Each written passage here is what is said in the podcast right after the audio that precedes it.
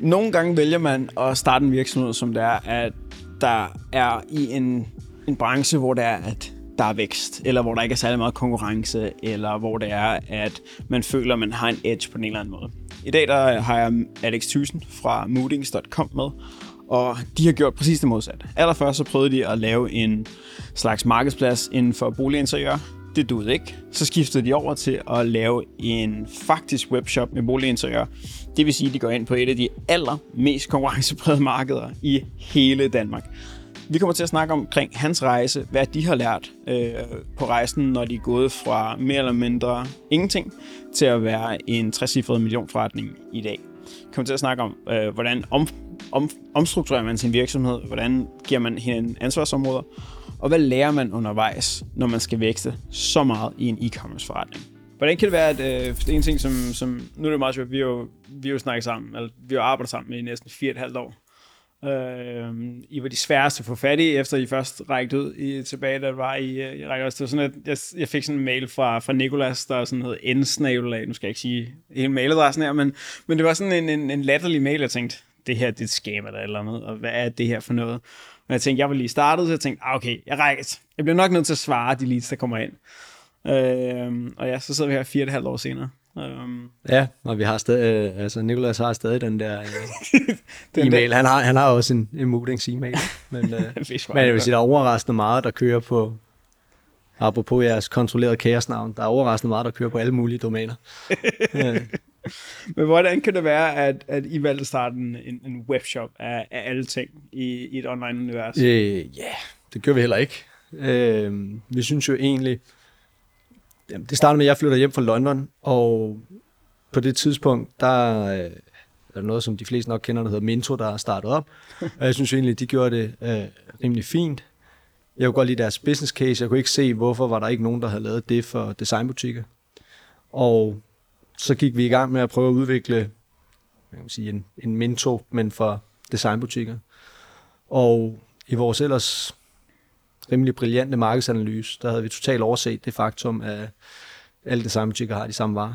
øh, I hvert fald i Danmark. Øh, så vi brugte en masse penge, en masse tid på at bygge en platform. Vi fik signet 62 fysiske butikker op. Vi troede, vi havde skudt papagøjen. Og da vi så skulle onboard butik nummer 3, der havde vi to tredjedel af sortimentet online. Og så, var så, der, blev, så var der ikke mere at lægge på? Nej, og de kunne ikke helt forstå, hvorfor de skulle være i priskrig på vores platform. Og desuden øh, giver også et relativt anseligt cut. Øh, så, så vi, vi endte med, så tog vi den skridtet længere bagud, og vi havde brugt de fleste års penge på, på det tidspunkt på at udvikle platformen, men vi havde nogle rimelig gode lønninger omkring, hvad var det for nogle udfordringer, de her fysiske butikker i hvert fald stod med i forhold til at øh, digitalisere øh, salg af, af interiør. Så, så vi tog fat i, i de fleste af de leverandører, vi kunne se, vi var ved at få på platformen gennem butikkerne, og så gik det sådan lidt slag i slag derfra. Så I var simpelthen i, i fald simpelthen bare over, hvad der er et af Danmarks mest konkurrenceprægede online-markeder. Sådan noget boliginteriør. Ja, øh, det, øh, det, var, det, var, det var ikke planlagt, at det var lige der, vi skulle lande. Vi troede jo, at, at det smarteste i det her, det var, at vi havde ikke noget varelager, og vi skulle bare opbygge en eller anden form for database af folk, vi kunne ligge og køre en masse trafik ind på, og, og så skulle resten klare sig selv. Butikkerne skulle selv sende varerne, og det i sig selv var en rigtig dårlig plan. øhm, og vi havde ikke nogen integration i folks varelager, så det var, hvad folk skrev, de havde, og de første 100 ordre, der tror jeg, 90 af dem, der havde de ikke varen på lager alligevel, de havde bare skrevet, de havde den. Så, så der, altså, vi, altså det, vi har været helt derude, hvor jeg har været i, og det, nu skal jeg ikke lige uh, støtte af vores konkurrenter alt for meget, men jeg har blandt andet været i Ilums Bolighus og købe en lampe for at sende den til en kunde. Så, så på det tidspunkt, det var en rigtig dårlig forretning. Øh, men vi fik en masse hurtige learnings der. Spændende. Det vidste jeg faktisk. Jeg vidste, jeg vidste faktisk ikke, at det var sådan, at, uh, at det hele var starten. Men hvordan ser, hvordan ser, ser virksomheden så ud i dag, i forhold til bare sådan, så er lidt, nogle, sådan lidt baggrund, sådan, okay, hvordan ser teamstrukturen ud, hvad, hvad omsætter I som sådan for? Uh, ja, vi har en, mindre 60 øh, millionomsætning, øh, som fordeler sig primært i Danmark. Øh, så fra i år jeg også en, en masse europæiske markeder, øh, også lidt uden for det. Langt størstedelen selvfølgelig i vores nærmarkeder. Vi er skrivende stund vel 18-19 mennesker, der sidder på kontoret. Øh, det hører med til historien, at vi har drevet vores logistik selv, lige siden vi gik væk fra den her platform. Ja. Øh, så der startede vi med at have, vi sad i et, i et baghus, øh, kontor i et baghus, og der havde vi først en garage, og så to garager, og så et kælderrum over under forhuset, under nogle af de butikker, der var der. og det var der, vores logistik startede. Og her, hvor vi sidder nu, vi har været i gang i seks år, og det er femte gang på seks år, vi er flyttet. Så øh, vi, ved, vi ved faktisk rigtig meget om mere flyttelogistik, skulle jeg til at sige, end, end, end almindelig øh, øh, fragt. Men, Der er nogle af de ting, som, I, som jeg synes, der skal flytte, når der, de har været på lageret tidligere. Så der er i hvert fald nogle ting, der skal flytte, som der, der ikke er, er super sjov at flytte. Det synes jeg talte meget med Christian, Christian fra, fra Billy Fitness. De sælger jo kettlebells og håndvægte og, og barbells videre. Det var, altså, han, som han sagde, jeg skal aldrig nogensinde flytte igen. Efter, Åh, men det, det, var nu, det skal, nu, kedeligste i skal, nu, skal- nu skal jeg ikke hænge nogen ud heller, men vi har så rykket, i hvert fald i, i en, øh, hvad vi regner med bliver en lidt længere periode til tredjeparts logistik. Ja. Og vi har nogle af de drenge med, som, som gik på lageret før, som nu står for kan sige, håndteringen af, af vores logistik og kontakt til dem, og uden at hænge, øh, hænge nogen ud, så, så er der nogle af dem, der har lagt sig lidt ud, efter de er begyndt at sidde ned i en kontorstol, i stedet for at gå 18.000 skridt om dagen. Ikke? Det kunne jeg Øh, godt forestille mig. Så, så de begynder at ligne os andre. Men hvordan kan det være, fordi øh, nu ved jeg jo, nu, nu, lige med jer, der kender jeg jo historien ret godt, lige bortset fra, hvad der skete de sidste par måneder. Men ellers så kender jeg historien meget godt. Jeg ved jo, at I rykkede til et, et kæmpe lager, øh, her for, jeg har lyst til at sige, lidt over et års tid siden, øh, hvor der var, I gik all in, stor lager, tre gange så meget lagerplads, som der var, I faktisk havde, havde, havde varer til. Og så næste gang jeg snakkede med jer, så, øh, så, så var I i hvert fald over til Kronprintessgade, øh, og ikke havde noget lærer. Så hvad, hvor, hvor, hvorfor var det, at I valgte at først at sige, nu går vi sgu all in på det lærer der, og så Jamen, meget synes- hurtigt finde ud af, det, det synes, var vi- ikke det rette valg. Øh, nu hvor vi har hele historien fremme, så er vi jo gået all in på lager flere gange. At vi startede med at gå all in på et lager efter vores kælder øh, logistik, så rykkede vi jo faktisk til et andet sted i Ishøj, hvor vi tog en stor lagerhal, og der var et dæk, man kunne gå ud, vi havde kontor på første sal, det var da vi blev kunde hos, øh, hos Ja. jer, tror jeg. Øh, der kunne man gå ud på dækket, og vi kunne have alle de varer, vi havde inde under dækket. Så du kunne gå ud, og så kigge du bare på en tom hal. Og der lejede vi halvdelen af halen ud til en, der skulle opmagasinere nogle både, og han havde nogle reoler og sådan stående, så vi havde nogle leverandører, der kom der lige da vi var startet, som bare så en øh, rimelig fyldt lagerhal. Det var ikke nogen af vores varer, men øh, de tænkte, hold da op, her der går det.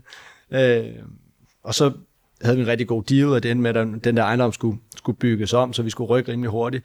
Og der fik vi at vide øh, 11. november 2017, tror jeg det var. Øh, uge 1, der går vi i gang med at bygge om, så der skal I være ude. Så var ret fedt. Så kørte vi kørte Black Friday, julesal, og så flyttede vi det hele mellem jul og nytår. Det passer perfekt med, hvornår jeg aldrig hørt fra jer. Sådan, hver gang I skifter lærer, så hørte vi aldrig fra jer i en, i en lille periode. Og, og der rykkede vi jo så til Hvidovre, i noget, vi troede, vi kunne være i et stykke tid. Og øh, fem måneder ind i det, så var det fyldt, men vi var bundet i to år, så der, øh, der var der varer oven på varer, oven på varer. Ja, det kan jeg godt huske. Var Øh. der, jeg var ude på gang. Ja, og det var, det var et vildt setup.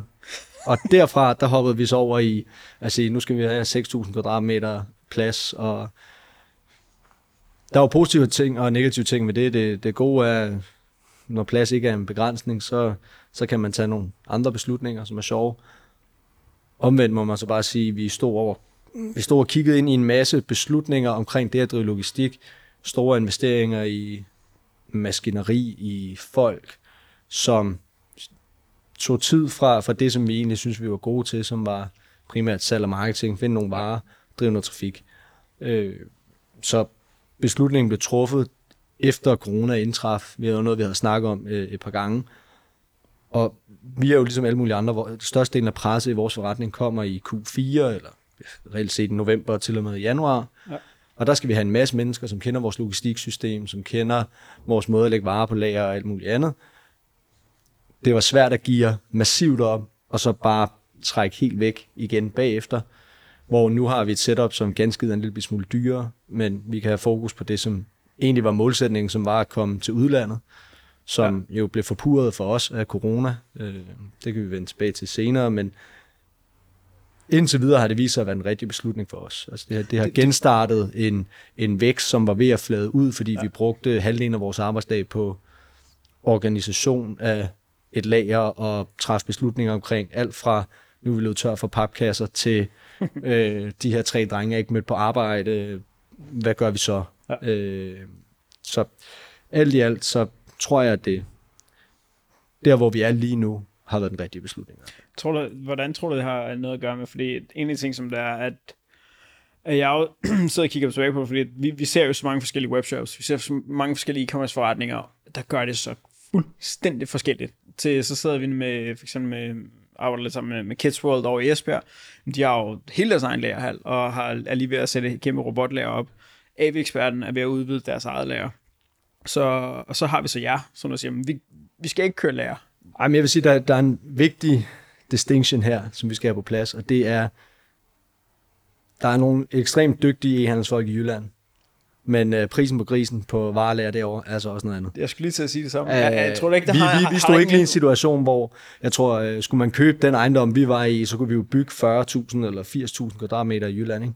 Jamen, det, Æh, det, øh, og det, det, det, det er jo det, Kisborg for eksempel er ved at gøre i øjeblikket. Det er jo det, det er en kæmpe lager, de er ved at øh, bygge. Jeg har været overset deres gamle og nu er det jo bare ved at bygge noget kæmpe, også med hele robot-ting. Øh, Men jeg ved, at, at sammenligningen med at, at købe lige så meget, ikke engang i Storkøbenhavn, skal vi jo bare ud i Kirke Værløse, eller sådan noget, hvor Philip for eksempel, han bor. Det er stadigvæk godt, altså, koster stadigvæk en bundgård. Ja, og de rigtig store e-handelscases i Jylland, i hvert fald dem, der har brug for rigtig meget plads. Ja. Øh, der er masser, der er rigtig store, tage en Trendham eller et eller andet, det er jo ikke fordi, de har brug for voldsomt meget plads, deres varer er relativt små. Ja. De har altså rimelig meget plads alligevel, fordi de gør det rigtig godt. Men det er lidt nemmere at skalere et varelager op, hvis din vare ikke er et vitrineskab. Ja. Øh, og det er udfordringen for os, det er, at vi, vi skal jo egentlig bruge en del plads, og nu er vi jo så rykket til Kolding, øh, over på den anden side af Du rykker til Kolding? Nej, det er ja, jeg er på vej. Jeg, nej. Øh, vi, øh, vi har rykket det derover, og der har vi lidt mere elastik i, vi kan skrue op, når vi har brug for det, vi kan skrue ned, når vi ikke har brug for det. Ja. Øh, så, så long term, så kan det være, at man ender i en anden løsning. Øh, som sagt, det er femte gang på seks år. Vi, vi er gode til at sige, nu vender vi 180 grader, løber den anden vej. Ja. Øh, det har vist sig at være en fejl, eller vi kan ikke drive det længere. Øh, det var nok mere den realisering, vi kom til. Øh, vi så og på, okay, men skal vi investere et to millionbeløb i den her ejendom, vi ikke ejer, Ja. som vi ikke har nogen idé om om to år, er god nok til, øh, eller stor nok i hvert fald, til at, at, at huse os. Eller skal vi sige, okay, nu rykker vi herover, og, og så kan vi fokusere på at bygge volumen på, at bygge skala på, og så kan man altid bagefter gå ud og sige, okay, men hvorfor skulle vi ikke, nu har vi jo lager i Jylland, hvorfor skulle vi ikke tage det derover? Jeg, jeg, tror, det er en, jeg tror, det er en vigtig ting at have med, det der med at, at, at kunne fokusere på nogle ting ad gangen. Og det der med ikke at, ikke at lade sig hæmme, for eksempel jeres tilfælde, ikke sidde og bare sidde og arbejde med på, øh, og bruge så meget tid af din tid, af de andres tid på, på lageret, og så sige, okay, okay lad os, hvor er det egentlig, vi kan rykke os over for de andre? Er det, fordi vi er så meget bedre til at drive et lager end alle de andre? Nej, det er jo ikke. Nej, og man kan sige, vi, vi er jo 100% autodidakte i det. øh, og, og, og derudover så, jamen det, er jo, det er jo nemt at sige, at man har truffet beslutningen, men det er jo noget, vi gik og diskuterede i et år. Ja. Så det er jo i hvert fald et helt år, hvor vi har brugt min tid og alle mulige andres tid helt forkert. Ja. Øh, som også har kostet alt muligt. Men sådan er det jo for alle forretninger. Man bliver jo nødt til, altså det, det er nemt at skrive bogen bagefter, og så undlade det kapitel, hvor man bare fucket op, ikke? Øh, Altså, det er det sjoveste kapitel ja, ja, jeg har læst din bog. Det tror jeg så ikke på, men uh, det er sådan noget helt andet. Jeg har fået den. Den, står, den, den, den, ligger, den ligger på skrivebordet derhjemme. Ja, det bliver tegne, tegne krusedyller. Når man Jamen, der, altså, jeg havde jo forventet at få en med en personlig hilsen i, men uh, Var der jeg skulle det? faktisk, Ej, det skulle jeg, skulle have taget, jeg skulle have taget den med ind Der er sådan en klistermærke hver gang, som der er, når jeg sender den ud til, til jer alle sammen. Så, så ligger sådan en klistermærke fra Andrew. Ja. Nej, der vil stå fra Andreas. Det var de tidlige dage, hvor man stadig brugte det navn. Øh, Jamen, altså, jeg, jeg, jeg betragter mig selv som værende heldig. Jeg er en af de få, der kender dig som Andreas. der, der går en helt galt, når jeg får mails, der sidder, øh, når, som der starter med, hej Andreas, så vil jeg godt, så, så det kan det enten være en fra de hele gamle dage, eller også er det en fra, fra perioden der, lige da jeg starter op her i Danmark igen. Ja, men sådan er det. Når, når det eneste, der ligger, når man googler Andreas Lolk, når det eneste, der ligger, det er K-form og en aminoprofil, så, øh, så tror jeg, så, så, så tager man den anden, sammen med det andet navn. Men I havde sgu da et, øh, på et tidspunkt, der fik I en, øh, hvor I blandt, hvad var det, top 1% af vækstvirksomheder på Shopify, jeg havde skrevet Spotify i mine noter. Ja, ja det var på Spotify. Øh, jeg skrev en sang. Øh, nej. nej, vi var lige der, øh, faktisk da vi flytter til Hvidovre, øh, blev vi fremhævet som en case. Man kan sige, det er jo... det er nemt, at, eller ikke nemt, men det er lettere at vækste små tal. På det tidspunkt var vi ikke en særlig stor virksomhed, ikke at vi er en stor virksomhed i dag. Øh, en fantastisk vækstcase er en Gymshark eller et eller andet, den du har. Ja. Det er, det er en, i mine øjne nok dem, de, de skulle have fremhævet, og man skal jo også... Det, det der var godt ved Det os... har de skam også gjort, skal Ja, ja, det, det, det, det er svært at komme udenom i dag, ikke? Men på det tidspunkt, det der var godt, det var jo, der var ikke særlig mange på, uh, nu skal jeg selv til at sige Spotify, på Shopify i Norden. Ja. Vi var nogle af de første, som havde en tocifret millioner omsætning på Shopify, og vi kom fra øh, et andet system over i Shopify, og fik jo en hurtig vækst der. Ja. Så der blev vi fremhævet. Øh, senest er vi jo blevet fremhævet af Klaviyo for vores øh, fantastiske e-mail-strategi, hvor vi har 460% vækst.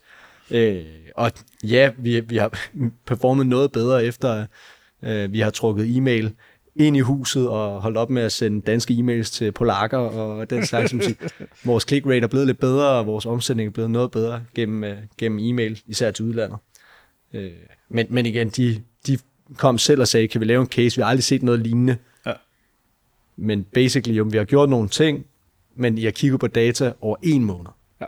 I er ikke, det er ikke sådan, at vi har vækstet 460% i forhold til sidste år. Vi er 460% bedre, end vi var måneden før.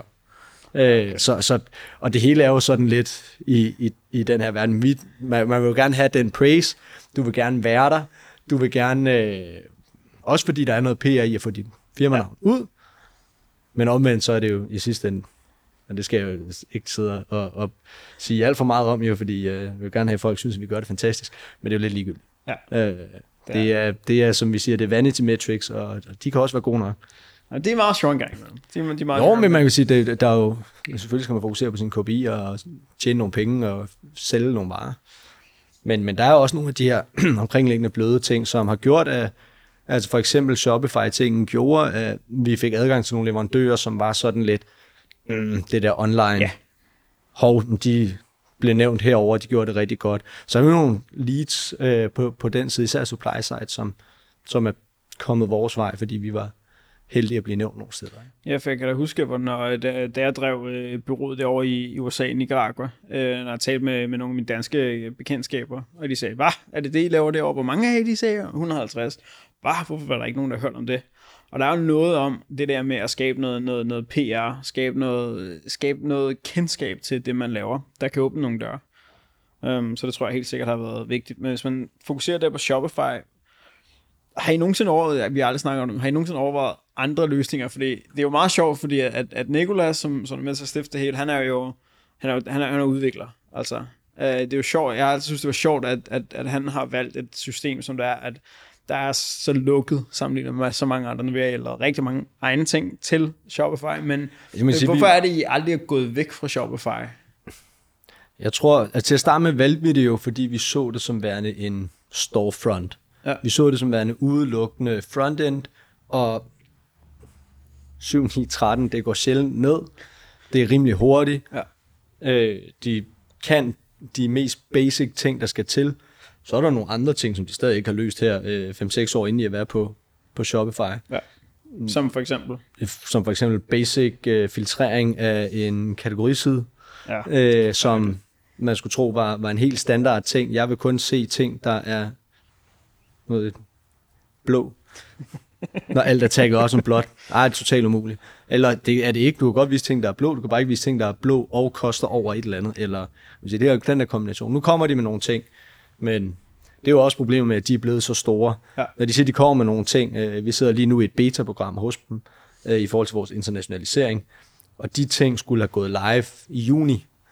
Øh, jeg tror ikke, de når det i år. Øh, og det betyder så også, at så sidder man og venter på nogle andre integrationer, som man ikke kan komme til at bruge, og så skal man sidde og lave et eller andet selv. Og det var lidt der, hvor, hvordan vi landede i at lave ting selv. Det var jo, at alt hvad vi sidder og laver i dag, er jo i vores eget system. Vi har vores eget, det starter med at lave vores eget kundeservice-system, fordi der ligger en masse omkringliggende. Øh, en ting er at få at vide, når jeg sender en mail, min øh, kaffekop er gået i stykker. Om det kan godt være, at vi ikke har flere på lager, så der skal bestilles nogle flere hjem. Der skal også oprettes en eftersendelse. Vi skal også oprette en reklamation. Øh, vi skal også track det på en eller anden måde. Vi skal sørge for at kombinere det med en eller anden form. Hvis du har købt et eller andet andet, kan vi sende det sammen for at spare nogle penge. Og det betyder så også, at vi skulle have et lagerstyringssystem, og vi havde ikke råd til at købe et lagerstyringssystem, så derfor, ligesom alle mulige andre, som siger, alle sidder lidt i deres eget system, fordi der har ikke været, der har været et godt shopsystem, eller et godt lagerstyringssystem, og mange af de her systemer er for det første rigtig dyre, for det andet, så tæller de ikke særlig godt sammen. Ja.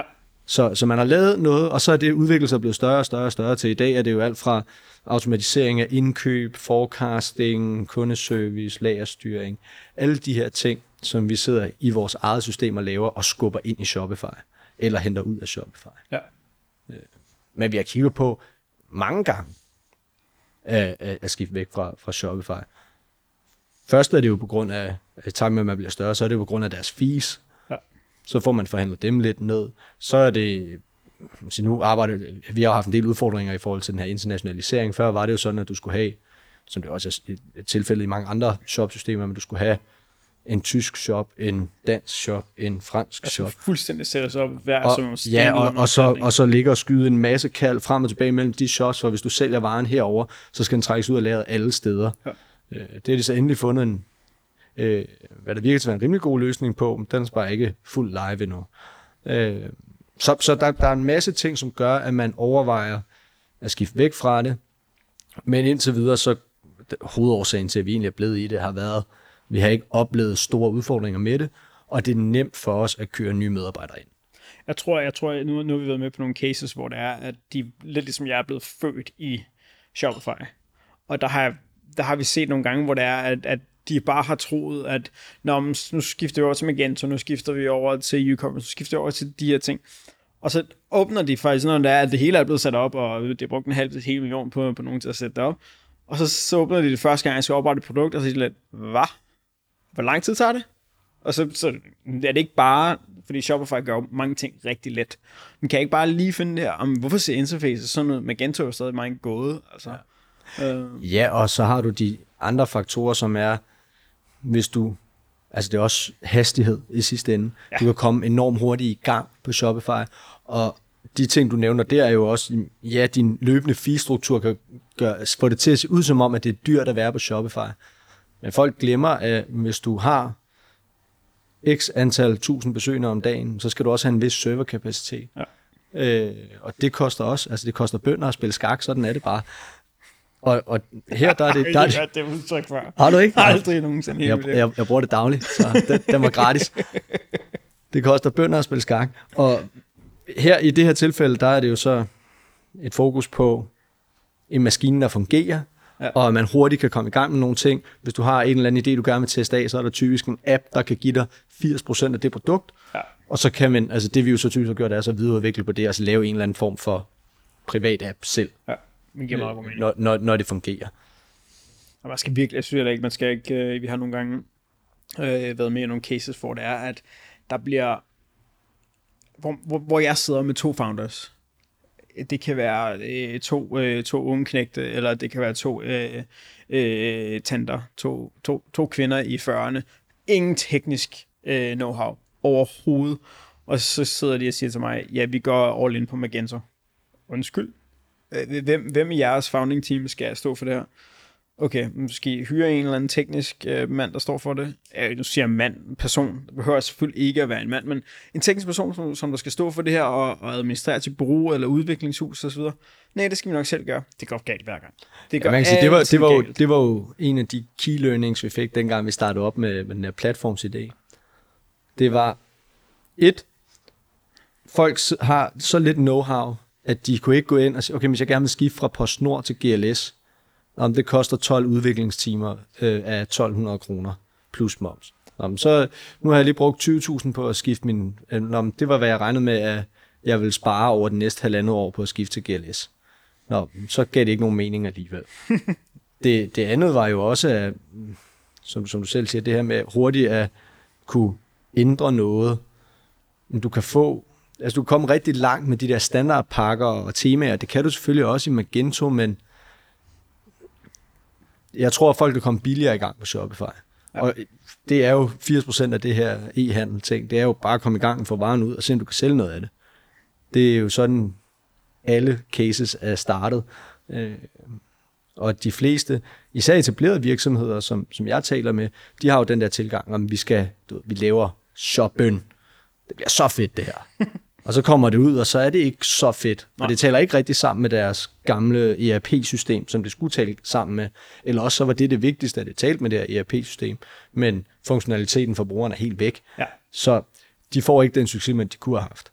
Jeg er helt enig. Det er, det, det, det, det er ikke altid, det er meget, meget sjældent, at det er en succesoplevelse, som det er der. Og det er de succesoplevelser, som jeg faktisk har set, set, set allerbedst på det sidste, især på det sidste halvandet år. Øhm, det har været dem her, som der er, at der er bygget oven på det, de allerede har haft, og prøvet at finde nogle løsninger på de ting, øh, som der er, de har prøvet at udfordre. Ligesom Philip øh, her, når jeg kommer hver tredje dag og siger, at vi skal have et nyt system til at løse et eller andet, så, kommer, så, så, siger han, så lytter han selvfølgelig efter, og siger, du har det, Andrew, og så siger, kommer han med en anden løsning, som der er en forbedring af det, vi allerede har, og som der ikke vil koste en bundgård eller tage masser af mandetimer. Og jeg føler, at det, det er mere og mere det, at som der man skal have fokuseret på. Selvfølgelig er der nogle rammer, det er nogle hemsko engang imellem, som der sidder bare, du bliver bare nødt til at gøre noget andet. Men jeg tror, det der er interessant, fra mit øh, perspektiv i hvert fald nu her, er, vi er stadig så early stage i, hvad man kan kalde e-handel. Jeg synes lidt, det er dårlig terminologi. Altså, e bare bruge e-commerce i stedet for? Ja, men det, det er stadig bare commerce, ikke? det er stadig bare handel. Vi køber varer, sælger varer, vi bruger så bare én kanal til det. Vi er jo ikke væsentligt forskellige fra postordre. Ja. Øh, vi bruger bare et andet interface. Men stort set alle, jeg kender, der er i den her branche, nu taler vi om e-handel som, som branche, for det er folk sælger jo alt, ja. men folk, der arbejder med e-handel i hvert fald, er jo more or less autodidakte. Ja. Så det kan godt være, du har en finansiel baggrund, eller en marketingbaggrund, eller en strategibaggrund, eller en indkøbsbaggrund, men alle skal lidt selv finde ud af, hvordan gør vi det her. Der er ikke, altså der er nogle best practices, og der begynder selvfølgelig at komme nogle e-handelsuddannelser osv., så jeg tror, at billedet kommer der til at ændre sig over de næste 5-20 år. Så bliver det interessant at se, hvordan tilgår man det så. Øh, det, det er jo hele tiden, altså det gælder for mange brancher. Men jeg tror også, det er derfor, vi er landet der, hvor vi er, hvor folk sidder i så mange forskellige systemer.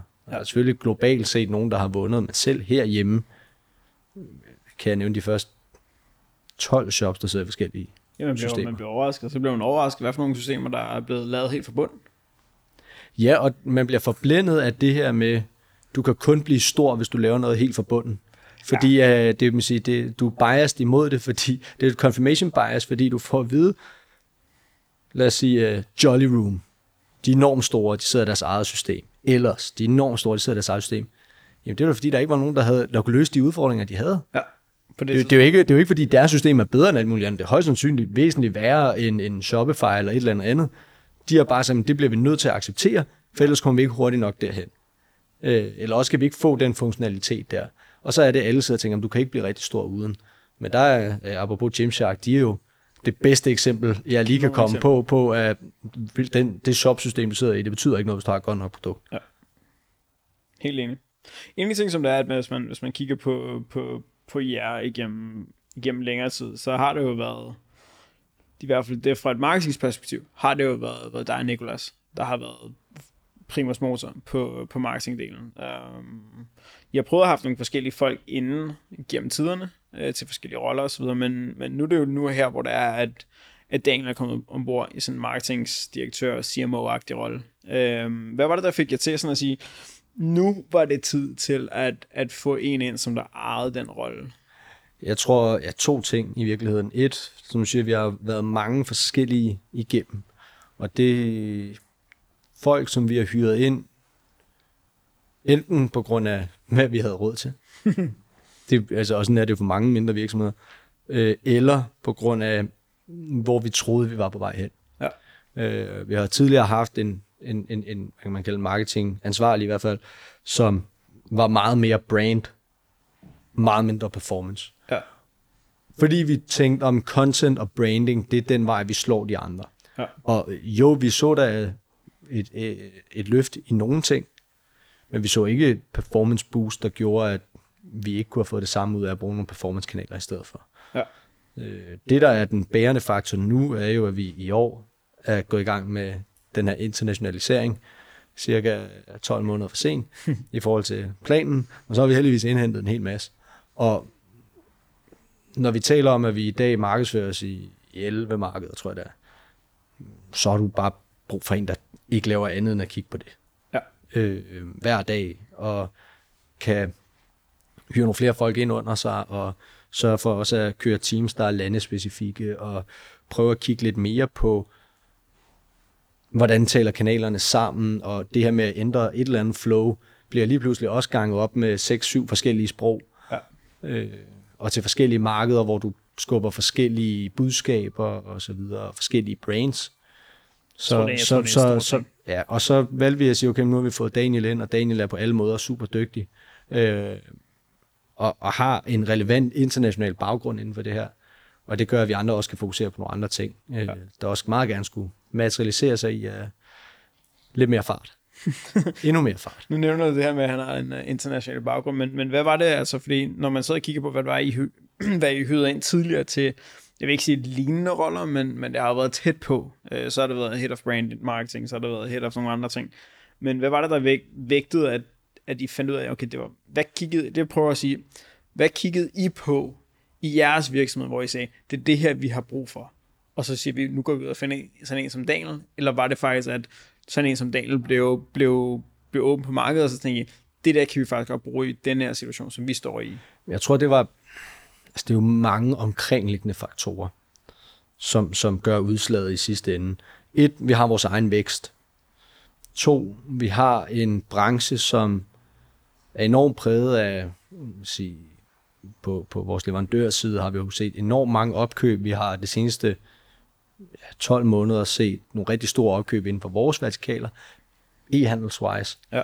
Og det vi bare kunne se, der skulle være det interessante, det er skala. Ja. Altså det er fællesnævneren for det hele. Og i takt med, at vi så nogle early wins øh, på internationaliseringen, så gik vi rimelig hurtigt i gang med at lede efter en person, der kunne lide det, fordi vi ser det som den nemmeste måde, den korteste vej til mere skala. Ja. Og der kan man så sige, at det er der jo flere årsager til. Øh, en ting er, at vi selvfølgelig gerne vil bygge en stor virksomhed, og øh, du får nogle stordriftsfordele med skala, som gør, at vi gerne skulle tjene nogle flere penge også. Men derudover så er det også en beskyttelsesmetode. Vi ser en masse spillere, eller ikke en masse, vi ser nogle få spillere, som har fået en masse penge, som har vækstet helt vildt, har nogle gode forretninger, overtage større og større dele af markedet. Ja. Og når vi for eksempel i lille Danmark kører prisovervågning på tværs af man sige, de brains, som, som vi har herhjemme, så får vi over 500 forskellige konkurrenter, vi kan prismatche mod. Og det gør vi selvfølgelig ikke. Øh, Der er jo en masse, som ikke er vores konkurrenter, hvor vi ikke har noget øh, kryds. Men det betyder også bare, at konkurrencen herhjemme er helt enorm. Ja. Og det hænger jo selvfølgelig sammen med, at vi sælger en masse danske brands, og en klassisk strategi er, at du skal være enormt stærk og enormt bredt eksponeret på dit hjemmemarked, hvilket rigtig mange af de her brands er. Og så sælger vi selvfølgelig også inden for forskellige vertikaler, så derfor så er vi jo, rammer vi jo både øh, isenkrammerforretninger, og vi rammer øh, elektronikforretninger, og møbelhuse og så videre. Så i, i sidste ende, så var det jo et spørgsmål om at sige, de her top 5-10 procent af vores kunder, jamen, er det nemmere at finde 10 gange så mange af dem blandt 300 millioner mennesker i Europa, end at finde dobbelt så mange af dem herhjemme. Ja. Og det var den udslagsgivende faktor. Det var, at vi skulle finde en, som var god på performance marketing, fordi det kan vi jo se, det er det, der inden for, hvad vi laver i hvert fald, er den hurtigste vej til mere skala. Ja. Det kan man også sige, det er den, den første vej også. Altså det, Ja.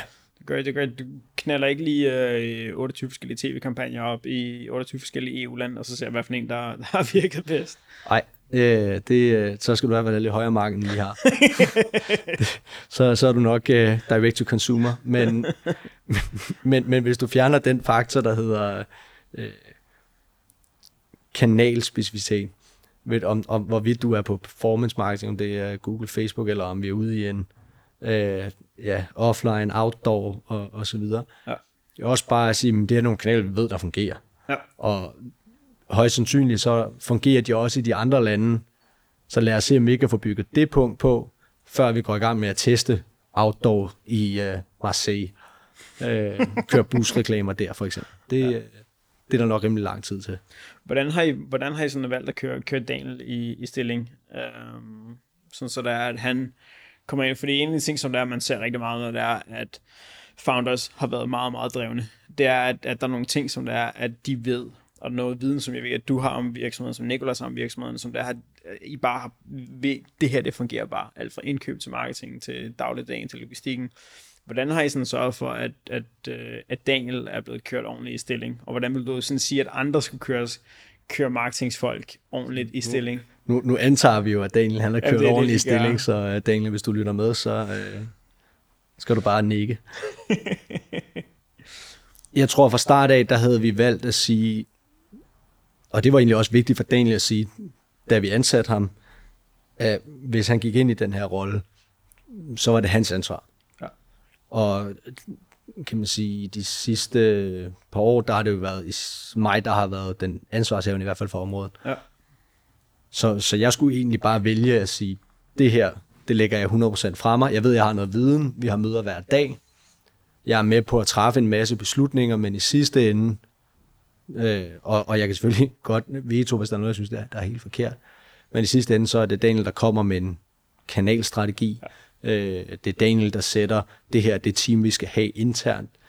Og det er Daniel, som også er udslagsgivende i forhold til, hvad er det, hvem skal arbejde med. Ja. Fordi før var det jo også sådan lidt, som jeg tænker, mange små virksomheder har været, jeg har ikke lige tid til at lave det her. Øh, Oliver, har ja. du ikke lige tid? Øh, Laura, har du ikke lige tid? Hvor Daniel måske også er lidt mere struktureret, end jeg er, men har sat sådan, at okay, men de her mennesker laver det her. Og man, på, på den anden side har det været enormt frigivende for mig, fordi jeg har kunnet fokusere på nogle andre ting, men også at der er kommet det her mellemstep ind, hvor før, der, altså, der bliver afbrudt 35-40 gange i løbet af en dag. Ja. Med, kan du lige godkende det her? Har du set det her? Jeg har lige brug for, at du kigger på det her.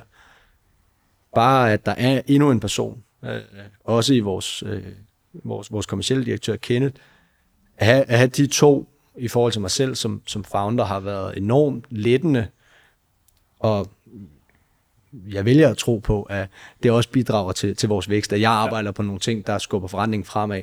Fordi fællesnævner for det setup, vi havde tidligere, og hvad jeg tror, langt de fleste founder-drevne virksomheder er, jamen det var, at vi havde begået den fejl, eller vi i hvert fald mislykkes med at få ansat andre, hvis job det var at skubbe forretningen fremad. Ja. Alle andre var more or less investeret i drift af virksomheden, om det så var pluk varer, svar kundeservice, men ikke engang udviklingen af deres egen øh, af deres eget område havde de ansvar for. Vi andre sad og tænkte, okay, det er sådan her, vi skal gøre det, og så skal vi have de her mennesker til at gøre det, hvilket jo er en det, fejl. Det, det, ja, men det, man kan sige, det, det er en måde at starte en virksomhed på. Det skal, ja. jo, altså, det skal jo være founderdrevet. Altså, det er jo, det, altså, ja, og, det at starte og, og, og det, er svært at, det, det er svært at optimere på noget, du ikke ved noget om. Ja. Altså, det er svært at, at starte en virksomhed og sige, jeg tror, vi skal sende nogle varer. Lad mig ligesom, jeg kan headhunte en på DSV til at drive mit lager. Ja. Det er de færreste, der starter sådan op. Og den del af rejsen er enormt vigtig. Og den har også været vigtig for os. Men vi kan se, der hvor vi er kommet til nu, bliver vi nødt til at gå fra at være, hvad man kan kalde startup til scale-up, og sige, ja. vores fokus er ikke, at jeg skal arbejde mindre, det er bare, at jeg skal lave de rigtige ting. Jeg tror, ja. jeg tror, der er alt for mange, som der, der ikke tager det step, eller ikke registrerer, at det er det skridt, der skal, der skal til. Jeg tror, der er mange, der registrerer det. Og det har vi jo selv gjort flere år siden. Og så har man lavet nogle ansættelser, også der, hvor vi har forsøgt at ansætte, også i andre typer roller før, ja. hvor det ikke er lykkedes. Og det kan jo enten være, fordi vi ikke var store nok, eller vi ikke var klar til at give ansvaret fra os, eller vi ikke kunne hyre den rigtige person. Men ja. at man så hyrede en alligevel bare for at sige, måske så øh, kan du lære det. det har vi så fundet ud af sidenhen, at det, hvis folk ikke selv kommer og brænder for det fra start af, ja. så er det svært i et lille team. Ej, det er så svært for folk. Som, det, det, det, det er jo meget en, en, en iværksætter mentalitet. Det, der, at det, skal jeg nok finde ud af. Det skal jeg nok lære. Det, altså, det hyrer man ikke lige til. Altså, det er godt nok de færreste, jeg ser, hvor man lige kan hyre folk ind til det, så finder de lige ud af det. Ja, det skal være i hvert fald i forhold til e-handel, skal det være folk, der har haft, eller virksomheder, som har etableret forretning i forvejen. Ja. Der skal digitaliseres på en eller anden måde. Ja. Øh, jeg kan sige, et, et godt eksempel for mig vil være Johan Bylov. Ja. Øh, som, som var, altså de var dygtige til at ansætte nogle, nogle gode folk til at digitalisere den det, del af deres forretning, uden at, gå, ja, præcis, uden, at, uden at gå på kompromis med alle mulige andre dele af deres forretning. De, de, vi, vi tager ikke en, som ved noget om at lave lakrids til at sende ud. Og der kan man sige, de, de, de, har, de har virkelig bare taget og sagt, okay, øh, e-handel, det skal være den gren. Så er de bare, så, så er de hyret ind, og så opereret et helt team, og sagt, men det rører ikke vores hovedforretning, der er nogle ting, der skal begynde at, at spille sammen. 100%. Det må ikke bare være dem her, der sidder i en kælder et eller andet sted, og har lavet en hjemmeside, som der nu også skal ind og sælge nogle ting. Det, er, det er, har været en kernestrategi i lakridspapiler at gøre det. Og man må sige, at de, de ramte jo, i modsætning til nogle andre danske brands, øh, så ramte de jo godt nok en, en perfekt timing for, hvor tidligt har de været ude og lancere det her, øh, inden corona for eksempel. Der har vi jo set andre brands, som der er, der lukket deres e-handel. Øh, ja, men vi har jo set det også bare i, i, i vores, især på leverandørsiden, at vi har været udfordret. Alle der, da corona kom, jeg tror uden undtagelse gik jo i panik på den ene eller den anden måde, og så er der nogen, der har været dygtigere end andre, eller heldigere end andre. Og vi har jo haft leverandører, hvor i, i, i samme setup, to sammenlignelige leverandører, den ene har sagt, okay, uh, we're gonna double down, eller vi havde meget på lager, og så er der andre leverandører, der har, det første, de har gjort, det er at ringe til deres producenter og sige, da vi sagde, at vi skulle have 100 lamper, så mener vi selvfølgelig 50. Ja. Uh, okay, Jamen, det, det er så fint nok. Uh, og så går der 14 dage eller en måned, og så gør markedet sådan der opad til dem, der bare lytter. og så ringer de tilbage til deres producenter, så da vi sagde øh, halvdelen, så mener vi selvfølgelig dobbelt op. Ja. Øh, vi skulle have 200. Og så får de at vide, det er fint, I får de 50, men I får dem tre måneder senere, fordi vi har taget en anden stor kunde ind, for at dække jeres øh, fald i kapacitet, så nu får I først varer om 8 måneder. Ja. Og så kan I godt få de 50 plus, hvad vi ellers lige kan nå. Ikke? Og, og der var vi jo altså, haft leverandører, som, og vi har også haft folk, der har satset på fragtmarkedet, og, og sagt, vi vælger ikke at tage den her shipment af varer hjem, vi hopper Q2 over, fordi vi tror, at prisen stabiliserer sig til Q3, og så steg priserne. Ja. Vi har leverandører, som fire måneder i træk har varslet prisstigninger. øh, så så det, det, er jo, det er jo ikke, fordi det har været uden udfordring at, Nej, at komme igennem med coronaår. Også selvom der selvfølgelig har været øget efterspørgsel for stort set alle varer øh, i alle vertikaler og alle brancher. Ja, det skal meget sjovt. Hvordan, øh, når, når vi nu når, når vi snakker som, sådan, sådan, om, om indkøb som en, som en helhed, så det er en af de, jeg tror, det er en af de ting, som der er, der, der flyver mest under radaren. Øh, I hvert fald for os, der sidder i marketing, hvor vigtigt det er at købe de rigtige varer. Jeg tror, en ting er, hvor vigtigt det er at købe de rigtige varer, men også dit forhold til dine leverandører. Altså have tid til dem også. Ja. Øh, det er jo noget, som til at starte med ikke var en særlig stor del af vores forretning. Og det bliver vigtigere og vigtigere, og jeg tror, at det vi går ind i nu, de næste seks måneder, der er det forskellen på, om du har en god eller en dårlig forretning. Men med, med hensyn til, om, de, om, om vi overhovedet får varerne, eller? Vi mener ikke, om du får varerne, men det er jo et spørgsmål om, køber du de rigtige varer i de rigtige mængder?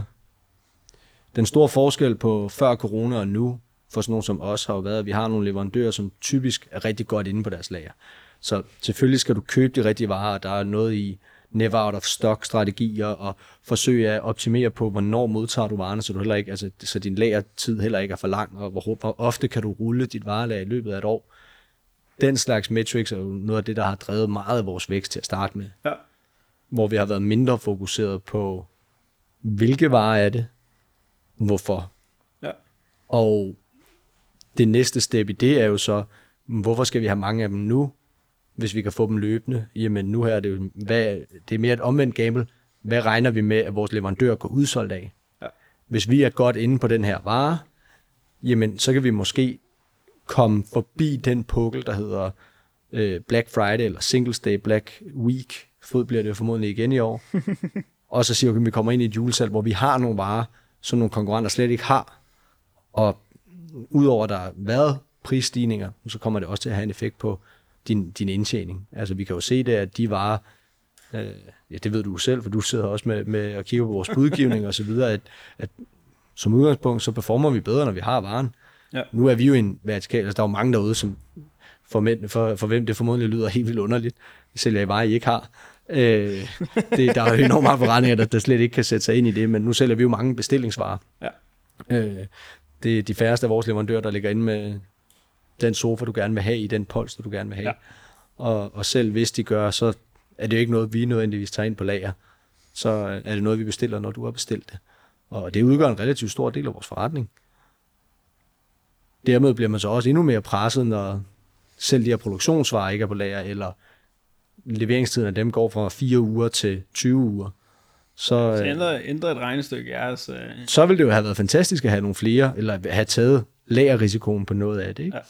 Ja. Øh, fordi meget af det ved vi jo, at vi sælger løbende, men varen er enten så dyr, eller bliver solgt så få gange, at det ikke nødvendigvis giver mening. Det er ikke nødvendigvis et konkurrenceparameter at have varen på lager, fordi der er ikke nogen af vores konkurrenter, der har det.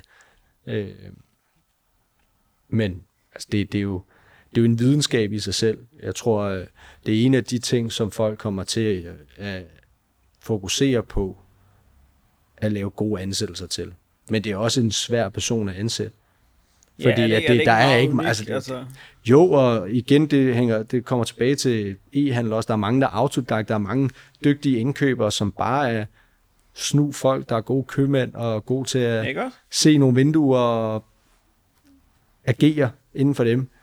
Øh, Ja, for jeg har efterhånden hørt, hørt mange forskellige strategier, og jeg bliver, jeg bliver lige overrasket hver gang, sådan, når jeg hører om, om vores primære strategi, det, det så ringer vi ud, og så kører vi 100 af det her, øh, og så, så ser vi det rykker lidt, og så ringer vi ud, og så siger vi, vi gerne købe det hele. Kan vi få en lavere pris? Og så ja, så får, de, så får de en lavere pris, og så kan de så sælge det til en bedre pris.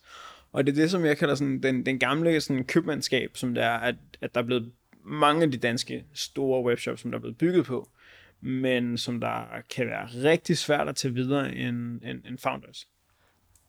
Det, det er det ene punkt. Altså, jeg kan nævne to cases, hvor de er enormt dygtige til det. Ikke? Du har Luxus Baby, som selvfølgelig også er founder-drevet. Du har Trendhim, ja. for at vende tilbage til dem.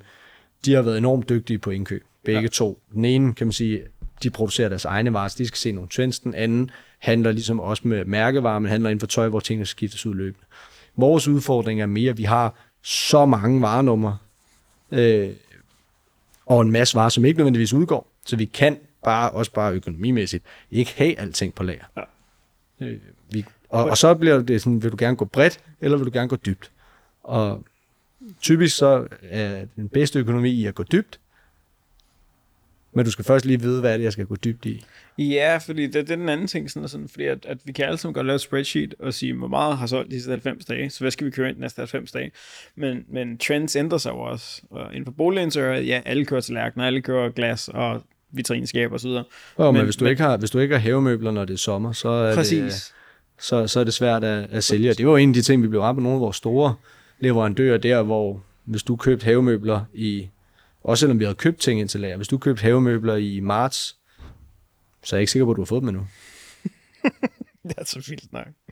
Det er så vildt nok. Men hvordan, hvordan tænker I så over det der, for når, når I skal sådan have en indkøber til at sidde og, og lege med det? Hvor, hvor meget af det er bare ren og skær databaseret, og hvor meget er så sådan, sådan mavefornemmelse?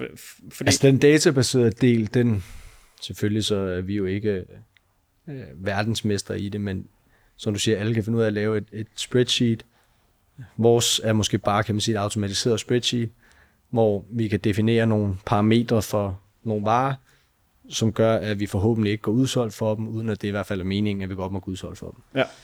Eller appen. Og den del af det ser jeg ikke som værende super kompliceret.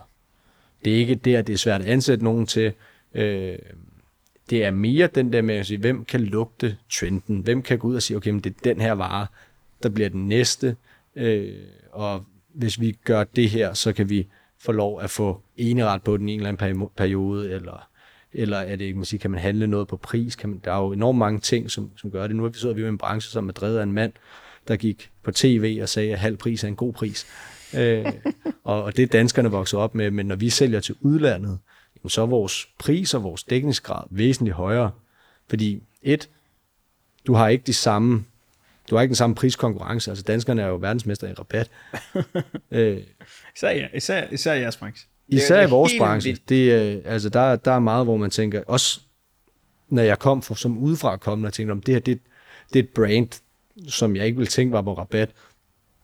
Men du kan finde minus 25 procent hele tiden. Ikke? Så man kan, jeg kan, tror, jeg kan tælle på en hånd, hvor mange brands, som der er, der sælges i boligindustri-branchen, som der er sådan, som jeg kan sige med sikkerhed, de her går ikke super ofte på udsalg. Boble, Zebra og nogle, øh, altså nogle få andre.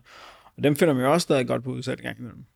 Øh. Ja, og det, og det hænger også sammen med, at der er så mange butikker, og en gang imellem, så løber folk jo, altså så, så har du bare haft varen liggende for længe, og så bliver du nødt til at skille af med dem, eller også har du for mange, eller også har du købt ind til et fødselsdagsudsalg, eller et eller andet den du har. Og især efter øh, det at have en prisrobot, eller overvågning i hvert fald, er blevet øh, en commodity, det er det så, så har vi set, øh, især her under corona, Ja.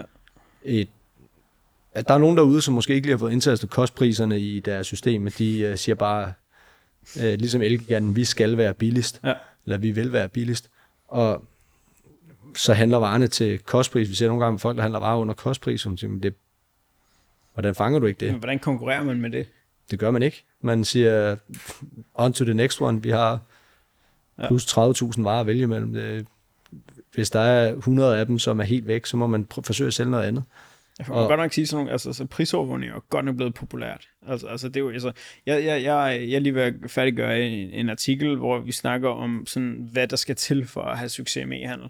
Og der er bare nogle brancher, hvor det er, at, at det ikke længere er prisovervågning, for eksempel. Det er ikke længere blevet sådan en, okay, den kan lige give os en edge, man er bagud, hvis man ikke har en, en fornemmelse af ens priser, fordi vi snakker med mange, som der bare siger, ja, men vi, vi har samme kostpriser som alle andre, og vi øh, er, er, billigere, er vi lige så billige som alle andre. Ja, ja, men det er du altså sat, fordi at du har fået en vejledende udsalgspris fra leverandøren, og så sætter du den 20% ned, og så siger du, at jeg er billigere end alle andre. Ja, prøv lige at køre en prisrobot. Jeg tror, jeg tror, det vigtige i det, du siger der, det er jo ordet prisstrategi. Ja. Og, og, og det vigtige det, det er ordet strategi.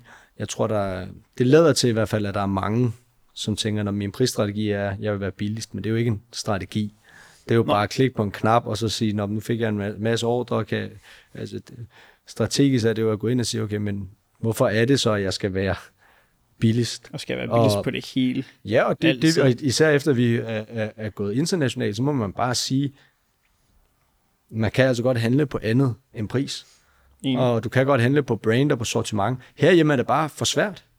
Der er, er brands derude, som du kun kan handle på pris.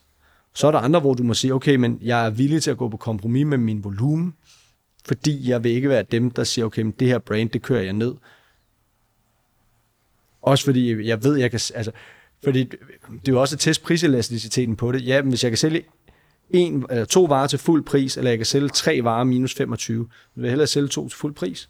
Og jeg tror, jeg tror, der er alt for få, der, der laver det regnestykker, som du siger, trækker strategidelen ind i det. Ja, Fordi og, altså, vi og, ingen- og har dataen til det også. Altså, ja. vi, vi er jo slet ikke, altså, vi er jo efterhånden ok store, men vi er jo ikke store nok til, at vi med signifikans kan sige på varenummerniveau, det her er det reelle billede, så det meste af det er jo gut feeling. Jeg tror, vi kan sælge den her vare dyrere end det, som markedet siger. Yes. Og, og, og så øh, må man også tage stilling til, hvor meget skal jeg minimum, enten i kroner og øre, eller øh, i, i procent, tjene på at sælge den her vare.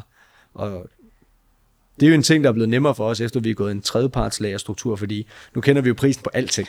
Vi ved, hver gang du rører varen, så koster det X, ja. og øh, hvis du skal modtage varen, koster det Y, og vi kan sige med meget, øh, meget, meget specifikt, det her på hver evig eneste vare, skal vi tjene for at gå i nul. Ja. Øh, og det gør, at man kan køre noget mere granulært, end hvis du bare har øh, nogle månedslønninger, der står derude, og om de lige plukker det ene eller det andet, eller lægger varer på lager den ene dag og plukker den anden dag. Det, bliver Det er svært- det er svært bliver, at det bliver et track stort på. Excel-ark. Ja, det, det, der tager du nogle, nogle assumptions i hvert fald. Så det, det har da i hvert fald hjulpet os til at skabe en, en bedre forretning. Men så er der jo det næste, der er, hvad er det vigtige i din forretning? Ja.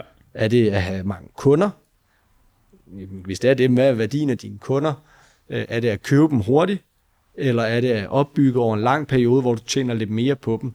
Hvad er din forventning til din forretning? Altså er det fordi, du gerne vil bygge noget, du skal sælge på tre år, eller er det fordi, du tænker, jeg synes, det er sjovt at handle med det her, så det skal jeg lave resten af mit liv? Så kan du ikke sidde, hvis jeg sidder og siger, okay, men jeg regner med, at jeg skal gøre det her resten af mit liv, så kan jeg bare ikke træffe den samme beslutning, som ham, der siger, okay, men jeg er øh, fuldstændig ligeglad med, om jeg tjener penge. Jeg skal bare ud og, og finde 300.000 kunder, fordi så har jeg en forretning. Ja. Jeg kan skifte videre til nogle andre. Øh, men, men de tanker tror jeg ikke, at der, at de fleste de kigger på det som værende en konkurrence på pris på den enkelte vare. Eller det enkelte brand. Hvis der var, at øh, hvis, man, hvis man skifter gear en, en lille smule, hvordan, hvis det var, at, at du skulle sådan sidde og pege på, øh, nu faldt I sådan, kan man sige, faldt lidt ind i Moodings og webshop-delen. Uh, men, og det vil jeg sige, at næsten, næsten alle dem, jeg snakker med, som der i hvert fald startet ud for første gang, de falder ind i det uh, på den ene eller anden måde. Uh, men hvis du nu skulle sige, okay, hvis du skulle starte på ny, hvad vil du så gøre anderledes uh, inden for e-handel? Hvad jeg vil gøre anderledes? Uha, så mange ting. øh, altså selvfølgelig så, så er det jo nemmere at sidde her bagefter og sige... Det er jo altid nemmest, det er derfor, det er der, sjovt. der, der er en masse, masse ting, man, man har lært. Jeg vil nok ikke starte med... Uh, jeg vil nok lave en bedre markedsanalyse. Øh, øh, det, det er ikke godt som gamle CBS'er at, at, at sidde og sige, at det var der, jeg fejlede. Øh, ej, jeg, jeg tror, der, der er nogle ting, som vi har lært hen ad vejen, hvor vi havde nogle assumptions, der var forkerte, og det er svært at gå ud, hvis du ikke har indgående branchekendskab, Ja. som vi ikke havde. Og, og den ene, det var aggressiviteten i branchen. Jeg er ikke sikker på, at vi ville have lavet det, hvis vi havde vidst, hvor aggressivt folk var derude. Ja. Øh, og, og vi blev jo mødt af langt hen ad vejen argumentet, der hedder, om der er ikke nogen, der kører min stol uden at sidde i den. Og øh, det kan jeg så heldigvis sige i dag, det er faktuelt forkert. Der er, nogen, der, der er i hvert fald mange, der kører i en konkurrentstol. og, og det andet er jo, at de fysiske butikker, de kan jo godt sælge varen til fuld pris. Så ja. har du bare ikke nødvendigvis været i en fysisk butik. Fordi hvis der er en ting, især, det, igen, det varierer fra brand til brand, og, og fra butik til butik, der er jo helt rent faktisk nogen, i Lunds Bolighus er et godt eksempel, som lykkes med at sælge varer. Ja. Men, men de har jo et brand. Der er godt nok også mange derude, som, som er gode til at, at køre prisen ned. Men hvis du har en fysisk butik, så er det væsentligt nemmere at gemme sig, end hvis du bare kan slå prisen op. Ja. Øh, omvendt kan man sige, at vi jo så slet ikke have haft den forretning, ville slet ikke eksistere, hvis det ikke var, fordi vi ikke vidste de der ting. Ja, præcis. Så, så der er nogle ting, hvor man bagefter tænker, vi vil nok have gjort det her anderledes, men vil vi så overhovedet være kommet derhen, hvor vi er? Ja, man kan også sige, hvis, hvis I ikke havde valgt et marked, som var så aggressivt, så man kan sige, en af de ting, som I også har nyt rigtig godt af, der, altså, der er en efterspørgsel. Ja, ja. Efterspørgsel men er, altså, jeg skulle skabe da, en da, da efterspørgsel. vi startede, og det er jo, nu svarer jeg på det modsatte af de spørgsmål, men da vi startede, så var det jo en årsag til, vi gik ind i det. Ja. Vi synes, det, som de andre havde gjort, der var godt, var, at de havde fundet noget, hvor andre drev efterspørgsel. Ja. Og det vi kiggede ind i her, det er, at det er visuelle varer. Det er nemt at forstå. Du har ikke den her størrelsesproblematik, som du har i fashion. Du har nogle varer, der lever relativt længe. Øh, da, altså hvis du skal producere et glas som, som, som det her, så skal du lave et værktøj, og på det værktøj kan du lave x antal 100.000 glas. Jamen, så har du også en faldende omkostning per vare. Hvis det glas sælger, hvorfor skulle du så holde op med at producere det, fordi trendsene skifter ikke helt lige så hurtigt. Du har øh, ikke den samme returproblematik. Altså vores retur er måske 10% af, hvad en fashionbutiks retur er. Mindre. Formodentlig endnu mindre. Især når vi gør det i Tyskland. Og, og det er stadig branddrevet på et niveau, hvor brandsene har noget trafik, vi kan købe ind i. Ja. Og, og så kan man sige, hvad skal der ske, når du så har bygget den volumen? Så kan du begynde at gøre nogle ting. Men der sidder også masser af forretningsfolk derude, der har lavet præcis det modsatte også, og sagt, vi vil selv lave vores egne varer, og de har også haft succes med det. Ja. Så, så jeg tror, at i sidste ende er det et spørgsmål om, hvis man skulle lave et eller andet anderledes. Jeg tror mere, at jeg vil vælge ud fra at sige noget, man ikke har prøvet før. Ja. Jeg kunne bedre forestille mig at gå ind i enten en helt anden branche, Ja. øh, eller i hvert fald sige, når man så prøver man at tage et skridt op eller ned i, øh, i din værdikæde, øh, eller, og, og, og så sige, okay, jeg vil prøve at operere her. Øh, fordi det er svært at unlearn de ting, vi har, vi, vi har lært, og det er svært at sige, om det er specifikt det her, jeg vil gøre anderledes. Ja. Fordi altså, vi laver fejl hver dag, og vi har fandme lavet nogle store nogle, sådan i tidernes løb. øh, for eksempel øh, øh, øh, ligger og, og markedsfører os selv i Polen, og så ligger små spam folk med danske e-mails. Det, det virker hurtigt som spam, hvis du får en masse mails på. Altså, ligesom altså, hvis jeg fik mails på jeg, skulle polsk. sige, hvis du fik polske mails ja. Ja. fra, fra England, som du Ja. købte en, en eller anden stol fra for, ja. for to år siden, og Ja. så stadig får den spam-mail. Ej, så, Så- vil jeg kalde den spam. Ja, så, så øh, jeg vil nok... Øh, de to ting, jeg virkelig vil gøre anderledes, det var et, jeg vil gå i gang med det her internationalisering noget før. Altså, ja. det er en af de historier, vi har fortalt os selv. Det er rigtig besværligt. Ja. Og der er alle de her ting, vi skal kunne. Og, Jeg kan huske, vi har snakket om det mange gange, jo, for det, og, og, så, Åh, så har det altid været, hvad kan være fragtprisen, og kan vi lave sitet klar, kan vi gøre det, altså, vi, vi, vi var jo der, det. hvor vi skulle starte op med Norge sidste år. Og 6. til 12. marts havde vi et PR-firma på at køre et PR-push ind i Norge. Fordi at den weekend der, der skulle vi åbne op i Norge. Vi, sådan, sådan, sådan, bare når man så tænker på, hvornår det er, vi optager det her, øh, marts øh, sidste år, det er halvandet år siden. Ja. Det, der sker, øh, for dem, der kan huske det, det er 13. marts, der lukker Danmark ned. Så øh, sad, jeg sad i en café i San Diego, ja. skulle på vej dan- til Danmark. Man, mandagen efter, der falder den norske krone 28,5 procent. Og så var der lige pludselig ikke nogen forretning for at sige sælge varer til Norge. Vi havde fået rigtig meget på lager. Vi øh, havde ligesom gjort klar til, at vi skulle lave et ordentligt push ind i Norge. Og vi gik fra indeks, på det tidspunkt tror jeg var indeks 168 til indeks 15 overnight. og vi var nabo til, øh, til Bauhaus. Og der gik selvfølgelig lige et par dage der, hvor det var lukket ned. Og så kunne man møde ind på arbejde der om mandagen, og så kunne du se, den Bauhaus, vi var nabo til, har, jeg mener, det er 20.000 kvadratmeter parkeringsplads. Og der var kø ned ad gaden til højre, op i lyskrydset og op til motorvejen for at komme ind. Og vi kunne ikke sælge en vare, om det så galt vores liv. Og da vi sad der og tænkte, nu ville det skulle have været meget rart at have en fysisk butik eller et eller andet i den der, hvor vi lige kunne åbne og få skubbet nogle varer ud, eller have solgt et eller andet andet, hvor man godt måtte have åben.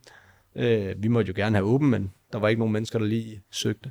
Så gik der heldigvis kun 14 dage, inden det billede det, det skiftede. Ja. Øh, men der parkerede vi hele den her internationaliseringsidé, fordi nu var der nogle helt andre ting, vi skulle tage stilling til. Og så træffede vi beslutninger om at flytte lager, hvilket også gjorde, at vi barberede en del af vores varelager af, fordi der ikke nogen mening at flytte det. Så blev vi forsinket i at flytte det. Da vi så havde flyttet varerne, så sad vi næsten hele september måned. Øh, blev vi ramt både af Nego, øh, vores udvikler, der havde corona, øh, og prøvede at sidde derhjemme med corona og få lavet nogle bugs, der var i forhold til vores integration over i det her nye lagersystem. Og han ringer til, han skulle være, øh, han ringer til mig en torsdag der 14 dage inden jeg har haft corona, og siger, okay, nu, nu føler han sig egentlig øh, rask. Og så vent lige til mandag, fordi vi tager lige, der er ingen, der er ingen grund til at, til at presse i tronen, nu er vi alligevel i det. Og mandag formiddag, eller fredag formiddag, der ringer han til mig og siger, øh, øh, hans kone havde født deres første barn. øh, så han blev nok lige nødt til at tage noget barsel, fordi det var lidt for tidligt født, og sådan, så det var ikke, øh, det var ikke lige på tale at møde ind på mandag.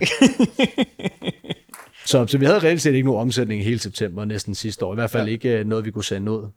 Så vi kom først i gang for reelt set et år siden, og så kom der heldigvis hurtigt gang i det, ja. og da vi rammer øh, 22. marts i år, går vi live i Norge, og 1. april, kan sige, vi havde et, et target om, at vi skulle åbne tre markeder i udlandet i år. Ja. Og min forventning var jo så også farvet af, at jeg troede, det ville være enormt besværligt. Selvfølgelig så var det nemmere, fordi vi havde nogle varer, vi kunne sælge, men der var alle mulige ting, der kunne gå galt. Og vi var rimelig konservative og tænkte, okay, vi vil gerne have, inden for 12 måneder, skal det være 10% af vores omsætning kommer fra udlandet. Øh, og vi havde et, et løbende sådan omsætningstarget, hvor vi tænkte, det skal vi nå inden for de 12 måneder på tværs af de tre markeder, vi åbner. Ja. Og det er noget, vi i Norge på 11 dage. øh, også, altså inklusive hele vores target. Ja. Så der var det jo, vi valgte, okay, hvor mange markeder kan vi åbne, og hvor hurtigt kan vi ja, åbne dem, og der havde vi også en fed periode med jer, ja, hvor øh, der var der, nærmest ikke gik to dage, hvor jeg øh, kender I nogen øh, hos jer, der kan lave spanske ads, fordi øh, det kan jeg da. Det, prøver, det prøver vi lige. øh, og, og, og i dag, der er det jo, ja, det er jo vel godt halvdelen af vores omsætning. Men hvad, hvad var det, du så tror, hvad var det, du tror, der gjorde, at, at det, altså, hvad, hvad vil du sådan sige til dig selv, sådan, for at komme mere ud i, i Europa hurtigere? Fordi at, der var jo ting, som der gjorde, at I ikke gjorde det før. Øh, og så var der selvfølgelig nogle spændende ben, men, men hvad var de der mental blocks, hvor det var, I sagde, okay, det her gjorde I faktisk sværere, end hvad det faktisk ja. var? Altså, man sige, logistik var en stor del af det. Nu kan man sige, den var faktisk relativt svær at knække på vores større varer. Men det er jo ikke mere besværligt at sende en pakke til Holland, end det er at sende den til Jylland. Ja. Det er de samme fragtfirma, du bruger. og de forwarder, det godt være, det tager en dag mere, men, men vores arbejde i det er reelt set det samme. Så længe det er inden for EU, det er lidt mere besværligt til Norge. Men, øh, Godt første land at starte med. Ja, og det var også det, vi tænkte, hvis vi kan knække Norge, så, så må det være nemmere de andre steder i hvert fald. Ja. Øh, ikke at jeg siger, at vi har knækket det endnu, men vi blev overrasket over, at vi fik omsætning i alle de lande, vi åbnede op, inklusive de lande, hvor vi ikke markedsførte os i. Ja. Så, så vi rimelig hurtigt ramte nogle organiske kilder, der, der gjorde, at vi solgte. Og også bare fik åbnet op for fragt til de, til de steder. Det var en af de sådan helt store bloks. Det være enormt svært at sende varen. Ja. Det næste var øh, kundeservice-delen i det. Vi kan, ikke, øh, vi kan simpelthen ikke sende til udlandet, uden at vi kan svare folk. Indtil videre, nu har vi så ansat nogle folk, der kan nogle forskellige sprog. Ja. Nu er vi også lidt inde i det, ikke? Men de første 3-4 måneder der, der var vi jo alt jo på, på dansk, eller selvfølgelig på engelsk, hvis du skrev på et andet sprog. Og, og folk har egentlig forstået det helt fint. Ja. Jeg tror, at man kan altid gøre produktet bedre, men det vi har fundet ud af, det er, at vi har et sortiment, som er relevant alle mulige steder, som måske er sværere at få fat i, hvis du sidder et andet sted end Ja, Danmark. fordi det er, jo, det er jo nemt nok, hvis man sidder og kigger på bare det, det danske marked, især inden for jeres marked, men også andre markeder, som, eller andre øh, brancher, som der er, der er meget konkurrence, man tænker, åh, oh, det er mega hårdt at gå ind i det her land, eller det her land, det her land. Men hvis, hvis konkurrencen slet ikke er der, hvis de der produkter, som det er, at man faktisk har, eller, altså der er efterspørgsel på det, men lige præcis det her mærke, eller den her stil, ikke findes på markedet, så har man jo noget at byde på, som man stort set ikke kan finde så mange andre steder. Og så er der de der små friktionspunkter der, som det er, at der dræber salget i Danmark. De er der ikke. Nej, og den kunde, man rammer, skal man heller ikke glemme, det er jo den gode kunde. Det er den ja. kunde, der er villig til at gå, på, altså, til at gå igennem de her øh, sindssyge fejl, du har lavet. Øh, da vi ansatte vores første polstalende person, øh, der sad hun og kiggede på vores side den første time, og så øh, kom hun bare tilbage og pegede på forsiden på vores øh, header image og sagde, hvad er det, I gerne vil skrive her? Fordi det, det betyder ikke noget. Okay, Men hvad er det, I havde også kørt øh, automatisk oversættelse af det hele, også? Og jo, til Polen. Ja, ja. Det kunne have været, altså... Nu har vi heldigvis fundet nogle søde mennesker der, øh, som er rigtig dygtige, men du kunne have skrevet hvad som helst, vi har aldrig fundet ud af det. Nej, vel? Øh, men, men, men, gange. men vi solgte jo alligevel, øh, Ja. og de mennesker, der har været villige til at sige, okay, men når de skriver lægge i kurv, så har de skrevet et eller andet helt væk, eller, altså alle de der helt basic småting, som vi fejlede i, Ja. men folk købte stadig noget. ja. Øh, Jeg tror, og det var det, vi glemte fra, da vi sådan var en mindre shop selv i Danmark. Det var, um, hvis du har varen, og, der, og du har en kunde, der gerne vil have den, så er folk villige til at klikke på rigtig meget. Det er først, når du begynder at skal, måske få det op i, i, i gear, at det begynder at blive svært. Ikke? Når du skal have det til at hænge sammen med et lidt forøget marketingspænd, så har du også nogle andre targets, du skal nå, og nogle andre konverteringsretter osv., men når det er alligevel bare organisk, så, så er det jo hele, altså så er alt jo gratis ordre. Ikke? Hvad så, hvis man kigger, hvis man kigger sådan lidt fremad med, med jer? Hvad, hvad, sådan, hvad, hvad er den sværeste ting, I er ved at løse i øjeblikket? Uha. Jeg vil sige, den, den sværeste er stadig, altså, det er den her overgang virkelig sådan, jeg tror mere, det er en intern ting, end det er en ekstern ting. Altså, det er mere, hvem skal lave hvad, øh, udvidelse af team, især i forbindelse med den her internationalisering, fordi vores interne dialog lige nu er, jamen vi er internationalt first. Ja. Danmark skal være et af vores markeder. Det kan godt være, det er vores hjemmemarked, men det skal være et af vores markeder, og på sigt skal det gerne ikke være vores mest dominerende marked, fordi altså det er bare ikke nødvendigvis sjovere, men altså, hvis du lykkes i Tyskland, jamen så Ja. ja. procentvis, så har du lidt flere mennesker at sælge til. Og historien om dansk design, som jo er 90% af, hvad vi sælger, mm, den må og skal bare være bedre uden for Danmark. øh, hvor her, jamen, der er det bare design, ikke? Der er jo bare design, ja. Og der ligger jo en masse, både i, hvad vi taler om tidligere, det med, hvad, hvad kan man gøre for at lægge opgaver fra sig, og prøve at få de rigtige folk ind, og stole på, at de så også får løst opgaven. Finde ud af, hvad er det, hvor er det selv, man bidrager med mest værdi. Det, det synes jeg egentlig er det sværeste. Og så, altså, så kæmper vi jo med en masse supply chain issues, som vi, vi aldrig havde forudset, som jeg ikke tror, nogen havde forudset. Ja. Og, Som der var, men som og det er faktisk sådan- blevet forudset, det skulle blevet løst nu. Ja, jamen det er jo, altså, det skulle have været blevet løst allerede efter et første kvartal, og så Ja, ja, efter det næste, og så det næste, og det næste, og næste år i Q1 skulle priserne normaliseres, og så nu er det Q4 næste år, det sidste jeg har hørt. Så jeg tror, et, hvad, hvad er new normal? Det er sådan det mest håndgribelige problem, Ja. ja. som, som vi har, og som alle mulige andre også har. Ja. Men det, det vi fokuserer på, det er, hvordan kan vi få det hele til at hænge sammen. Også fordi vi lige pludselig vækster enormt hurtigt igen, så man skal over i en lidt hurtigere beslutningstagen, og Ja. hvornår skal du begynde at fokusere mere på andre markeder, end det, der egentlig bidrager med størstedelen af din omsætning. Det, øh, det er en af de ting, vi lidt ligger og, at slås lidt med nu. Hvornår vil det være mere interessant? Bare at sige, at vi, altså kunne det være mere interessant bare at slukke for vores markedsføring i Danmark? Selvom uh, det lyder dumt, men jeg tror, vi har 170.000 kunder i Danmark. Ja. Og måske man kunne nøjes med i en eller anden periode, og så kun markedsføre sig, altså i hvert fald en væsentlig mindre grad, holde sig selv top of mind, køre noget mere organisk, køre noget mere owned, og så flytte ens spænd til at vækste i udlandet. Jeg er dybt overrasket over nogle af de her cases, som der jeg har hørt på det sidste. For eksempel øh, er det øh, Balmerdrengene, Jonas, øh, kaffekapslen. Nogle af de andre, hvor de kom ud og sagt, det synes jeg læste, det var sådan 80% omsætning var, var fra Europa. Så hold da op, det, havde, det troede jeg egentlig ikke. Men, men det er jo, igen, så, altså, det man skal bare huske, Danmark er jo mega lille. Altså, Jamen, jeg altså, talte med, ikke meget jeg talte med en af vores øh, gode kollegaer i branchen, som, øh, som kun sælger lamper her den anden dag, og, og de sagde også, at det var, altså, det var over det tal. Ja, Altså, de, de er tæt på 90 procent, kommer uden for Danmark. Ikke? det er Øh, vildt. Og, og der kan man sige, at du har nogle, også noget dataforvrængning i forhold til, okay, hvem er store? Når man så er hos en leverandør, de siger, at de her de er jo større end jer, så det har jeg bare virkelig svært ved at se.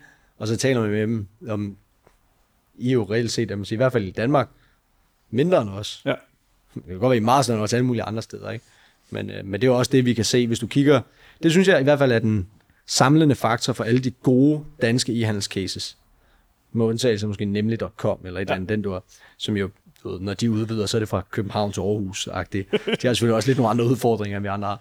Øh, men det er jo, at det er virksomheder, som lykkes med at tage deres danske produkt og på tværs af, af, af alle brancher, så må man sige, at danske, siger det igen, e-handlere, øh, folk, der arbejder med e-commerce i Danmark, er på et relativt højt niveau internationalt. Ja. Altså det produkt, folk laver, er på et relativt højt niveau.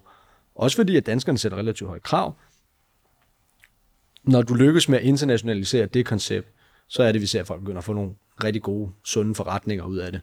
Ja. Øh, og derfor bliver vi også bare nødt til at sige, jamen, hvis vi skal ud og finde den vækst og bygge den virksomhed, vi virkelig gerne vil bygge, som er større end det, den er i dag, jamen, så bliver vi også nødt til at kigge ud af øh, og, og se som minimum Europa som et samlet marked. Men det synes jeg er et meget godt sted at, at cutte den for, den for i dag. Og så vil jeg bare sige, sige tak, fordi du kom med i, øh, i dag, Alex. Det var en fornøjelse. Jamen selv tak. Tak for indbydelsen, og tak for kaffe. Selvfølgelig.